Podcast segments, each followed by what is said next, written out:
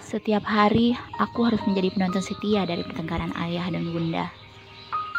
Adu mulut, lempar barang, bahkan saling pukul. Rumah ini seperti wadah bagi keduanya untuk tawuran. Tidak mempedulikan ada atau tidak adanya aku. Apalah aku, yang menurut mereka hanya seorang anak kecil. Selamanya akan seperti itu. Tuhan, melihat mereka kadang aku takut untuk bercermin. Aku takut jika tubuh ini tumbuh dewasa lebih cepat dan akan mengalami hal pelik seperti ayah dan bunda. Aku takut pada diriku sendiri. Aku takut menjadi dewasa.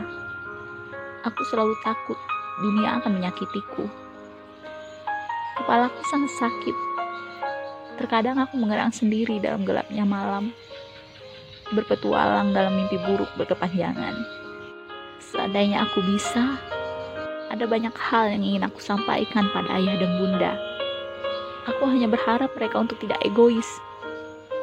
Keegoisan mereka menyakiti hati anak-anaknya. Ayah yang seharusnya merengkuh dalam rasa aman, justru menyakiti dengan kedua tangan. Bunda yang seharusnya membelai penuh kasih sayang, justru mendorong jauh ke dalam kegelapan. Inikah yang orang-orang sebut keluarga? Menyakiti satu sama lain. Terkadang aku berpura-pura buta agar tak melihat pertengkaran mereka, berpura-pura tuli agar tak mendengar teriakan mereka, dan berpura-pura bodoh agar tak mengerti betapa kacaunya keluarga ini.